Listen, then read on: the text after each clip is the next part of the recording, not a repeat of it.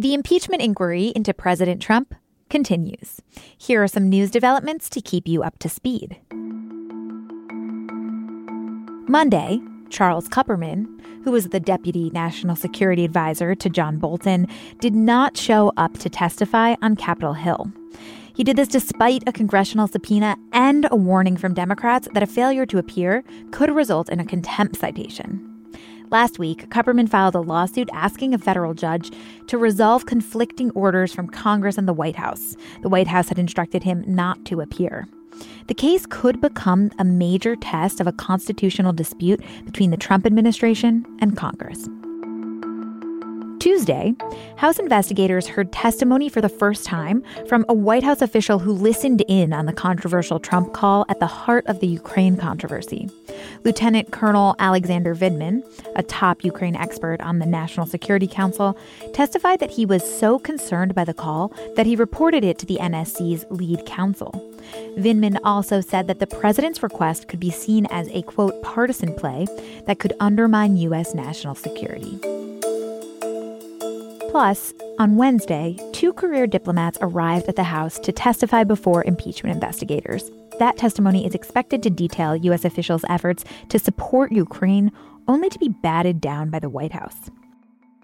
Meanwhile, as officials testified, lawmakers on the Hill reacted to news that House Speaker Nancy Pelosi announced plans for a vote.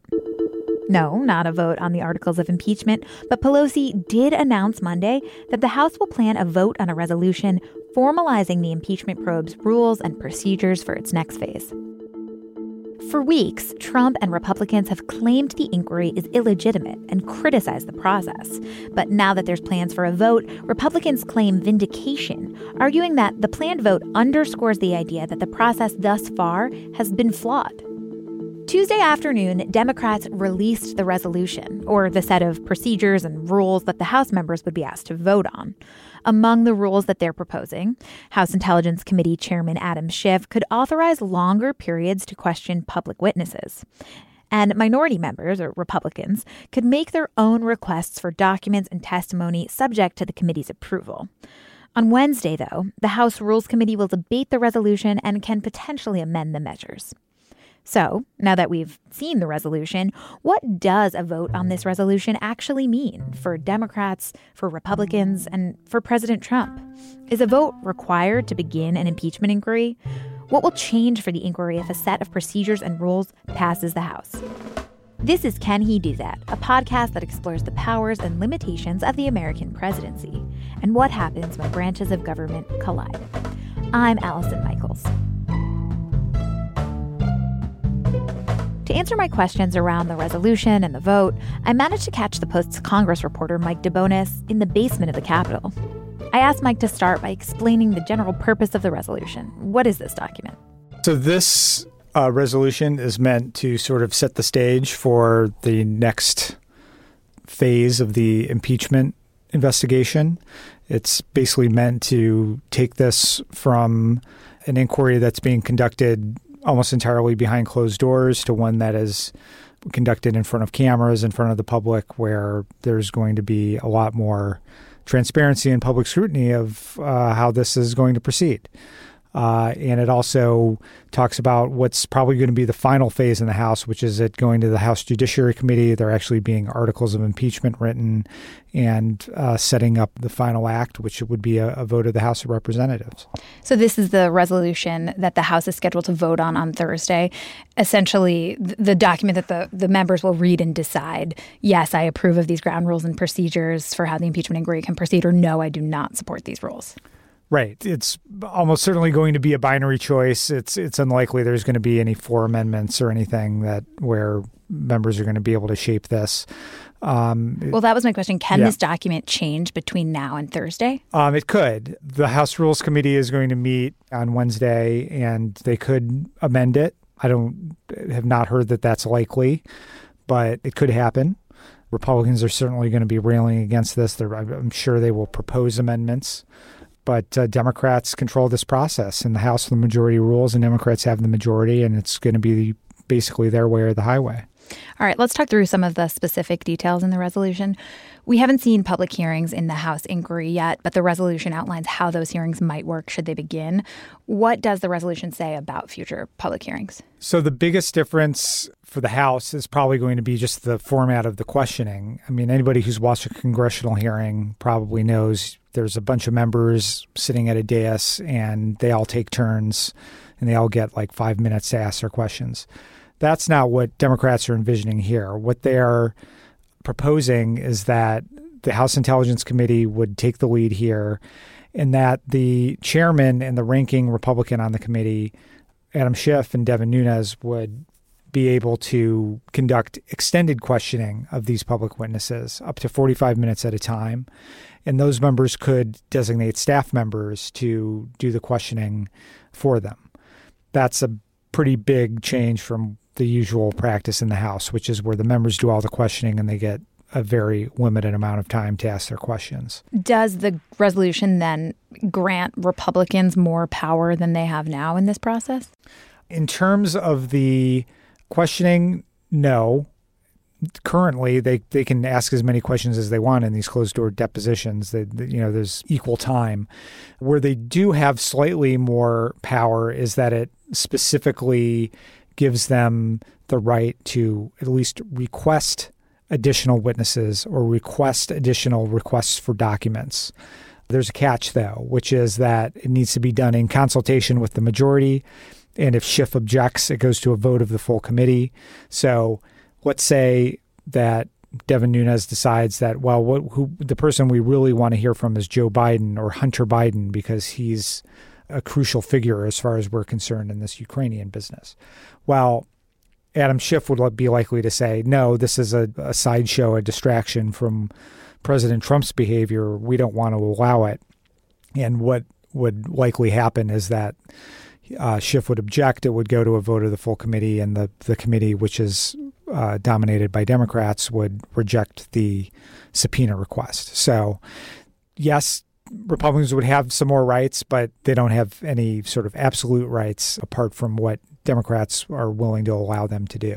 That process of the minority being able to submit subpoena requests that were subject to committee approval, we've seen that in the past, right? This is similar to how the Clinton impeachment process worked. That's right. The, the, the basically mirrors what was in place in 1998 with with Clinton. The interesting thing is in 1998 it really wasn't exercised because there there weren't a lot of House witnesses in that proceeding. Basically, the entire investigation had been done prior to the case coming to the House by the independent counsel, Ken Starr. So there wasn't a lot of public testimony. Basically, Starr testified, and they moved on to writing, drafting, and approving the articles of impeachment. I want to touch on something else you mentioned that's included in the resolution, which is the process by which information will move to the Judiciary Committee. This is the committee that eventually drafts the articles of impeachment, correct? That's right. In the past, too, for Richard Nixon and Bill Clinton, the, it's the Judiciary Committee that wrote the articles of impeachment and uh, reported them to the House floor. And so the process that's outlined in this resolution for getting materials to the House Judiciary Committee is that similar to what we've seen in the past, or were there any surprises in, in what's outlined in the resolution of how that process would happen? No, it's it's pretty bare bones, and it it's pretty much in keeping from what with what Democrats have been saying all along, which is that there's these six committees that are doing various investigations of the president, and then at some point they'll be asked to forward their findings to the Judiciary Committee for the actual process of writing the articles. So, what doesn't this resolution include? Specifically, does the resolution address whether or not the White House must comply with subpoenas or other congressional requests? The question of White House cooperation is sort of a separate one that's playing out in court and in other arenas, but there actually is a, a bit of a nexus here. The Judiciary Committee uh, on Tuesday night issued a sort of set of superseding rules that's going to apply to impeachment investigations. And it includes things like due process for the president, the right of the president to basically question witnesses, to present or at least suggest the presentation of additional evidence, to suggest the questioning of additional witnesses.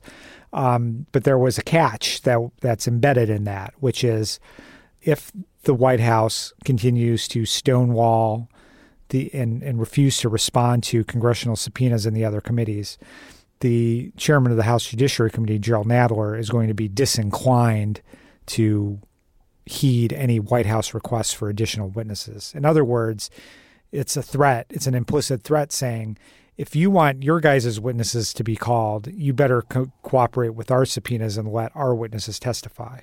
So there is a bit of a an intersection there, but the whole question of the the, the White House stonewalling is is probably going to be decided in the courts rather than in terms of the rules of the House or this resolution.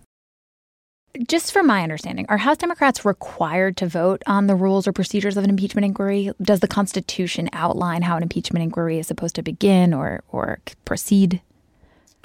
Uh, there's very little in the Constitution about how to do an impeachment. It basically says the House shall impeach, the Senate shall try on removal, um, and that's about it. And it's up to each chamber to sort of work out among itself about about how to do that. Now there are standing rules in place that are already adopted that at least so far have been adapted to apply to this situation. That's that's what's happened so far. They've just used the existing rules and sort of jerry rigged this impeachment using those. Um, but there have been in the in the Clinton impeachment special rules, special procedures established by the House through resolutions like this. Um, and the same thing in the Senate. The Nixon impeachment, of course, never got to the Senate. In the Clinton impeachment, there was a uh, a, a, a, bipartisan agreement on how the trial and how the, the, the rules of that process would play out, and that's remains in place today and, and is likely to be the the um, bedrock of whatever happens uh, going forward in the Senate at least in the Clinton impeachment, you had a, a, almost before the any sort of action happened on impeachment, you did have a House vote referring this to the Judiciary Committee and sort of setting out some rules of the road. In the Nixon impeachment, it's a lot the the precedent's a lot muddier because not only was the House Judiciary Committee looking at impeachment before the House ever voted on authorizing that. You had the Senate Watergate Committee, which was operating for basically a year, calling witnesses, um, and and and basically delving into this investigation, pursuant to a Senate vote. Um, so, you know, the, these things. I think the lesson now is now, now that we've had sort of you know basically three impeachments in the modern era you know, the lesson is is that it, it, it really is a very ad hoc process. It gets sort of um, melded to the to the political circumstances of the moment. Um, and you know, the the like I said, the Constitution doesn't say a lot about this. There's nothing in federal law. The the rules, the standing rules of the House and the Senate are pretty bare bones on this. So there's a lot of uh, uh, you know wiggle room, particularly in the House, for the majority to to run this thing the way they see they see fit. And the only real sort of guardrails on that are sort of what's politically viable. You know, what is going, what can you do and not sort of alienate the public uh, and have them question why you're doing it this way. Right. And Republicans have zeroed in on that wiggle room, essentially saying that the process that's been taking place in Congress was illegitimate without a formal vote on procedures. So now that Congress is likely to take this formal vote, what do you expect to hear from Republicans? Well, they still don't like the process. They're not going to abandon uh, this this crusade against this process and calling it basically a, a railroading of the president. Um, Kevin McCarthy, the House Republican leader, said yesterday that this this whole investigation is already fruit of a poisoned tree. You know, to use sort of a legal term of art. That you know, if if this thing started irregularly, you can't now just take a vote and make it all better. Um, they're basically saying if you want to do this, you got to start from scratch. But you know, there's no indication that that Democrats are going to heed any of that criticism. I think that basically they've decided that they want to they're going to to the best of their ability at this point follow the relevant precedents from the Clinton and Nixon impeachments. They're going to give Republicans as much or more due process as the minority got in those scenarios, but they're not going to go out of their way to sort of um, heed, you know, pay attention to Republican criticism. What about the White House's response to the Democrats voting, planning to vote on a resolution? Will they change their willingness to cooperate with the probe based on this vote? Uh, we've seen no evidence of that. Uh, the White House press secretary Stephanie Grisham put out a statement yesterday, um, basically hewing to that same line that you know th- this investigation is already sort of fatally tainted, and nothing, no vote at this point is going to redeem it. But does the drafting of the resolution and, and the planned vote reflect some sort of recognition on the part of the Democrats that these procedural rules are necessary for the legitimacy of the inquiry? Yeah, I think so, and I, I think that that something along these lines was going to happen sooner or later.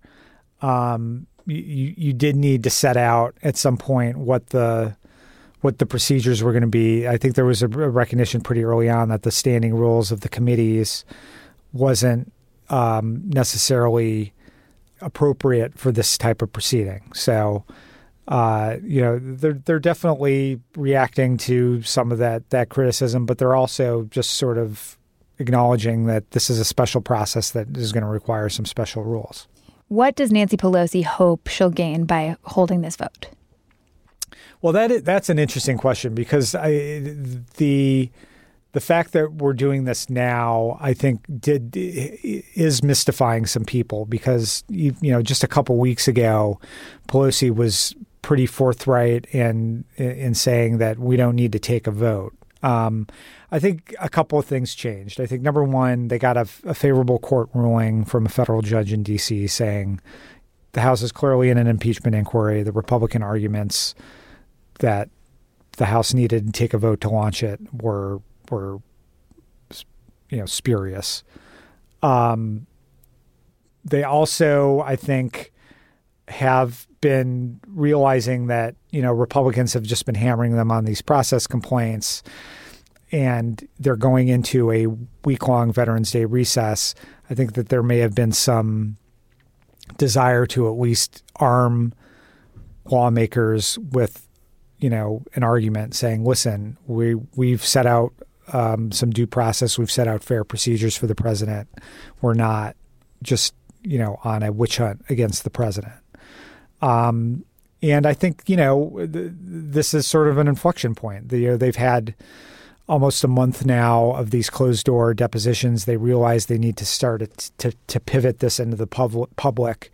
And I think that the fact that you're coming to the end of this um, this work period where you know you're preparing to go home for a week, I think it it just made sense uh, for Pelosi and the leadership to take this vote now and then come back and say we're in a new phase now. Is this vote a sure thing? Is she is will it definitely happen? And does Pelosi have enough votes to pass it? No, you know, nothing in Congress is a sure thing, but um, Nancy Pelosi, uh, if nothing else, knows how to count votes. I, I don't think that there's any if they put this on the floor, I don't think there's any doubt that it's going to pass. That there's we've heard from one Democrat now who's sort of suggesting he's not going to vote for it. Um, there's maybe a half dozen others who conceivably could could vote now, but you know Democrats have a you know 30 seat cushion here. Um, they're they're not in danger of losing this vote. Will it be considered a proxy vote for how members might vote later on in an actual impeachment vote? Yeah, I think it's fair. I mean, the, the Democratic leadership will are going. They're going to great pains to say this is not a vote on impeachment. But you know, make no mistake. Like there's huge political um, implications here for the members who are taking this vote. Like this is going to be messaged in their campaigns as a, a vote on this this whole process. And it's not just a vote on procedures. Nobody's going to look at this and say, "Oh, you're just talking about procedures." This is going to be interpreted as, "Do you support this process of trying to hold the president accountable?" And you know, like, there's no doubt that's how how this is going to be interpreted. And if you're going to take that yes vote here, you are sort of like it's sort of an in for a dime, in for a dollar scenario. What's the point of voting yes on this and then knowing what we know now about what's been revealed in these in this investigation?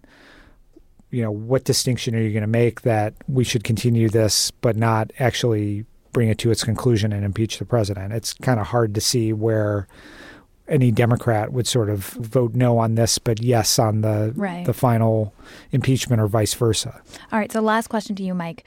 Practically speaking, as we look at this week when the House votes on Thursday, what immediate changes should we expect to see to the dynamics on the Hill after this resolution passes?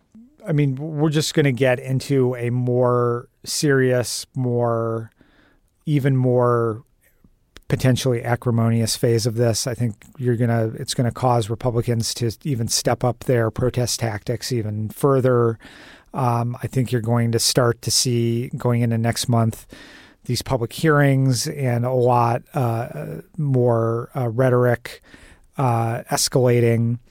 And you know, I think that this is really setting this investigation on a, on a pretty clear glide path towards a impeachment vote later this year.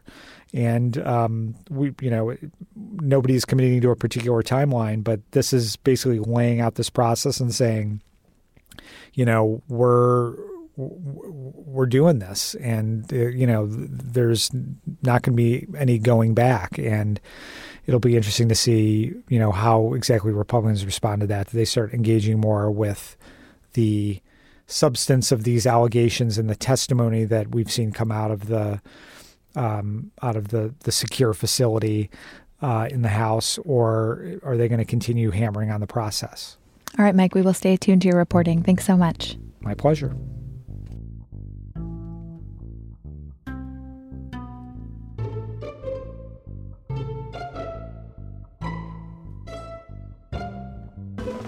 This has been another episode of Can He Do That? If you want to get more news about the impeachment inquiry, you can now subscribe to a new podcast feed from the Washington Post. All of our audio updates on the inquiry in one place, including the latest from Can He Do That, Post Reports, and the Daily 202's Big Idea, updated whenever news happens.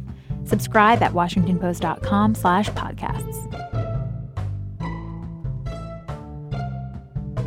Can You Do That is a team effort here at the Post. It's produced by the exuberant Carol Alderman with design help from Kat Rudell Brooks, logo art from Loren Boglio, and theme music by Ted Muldoon.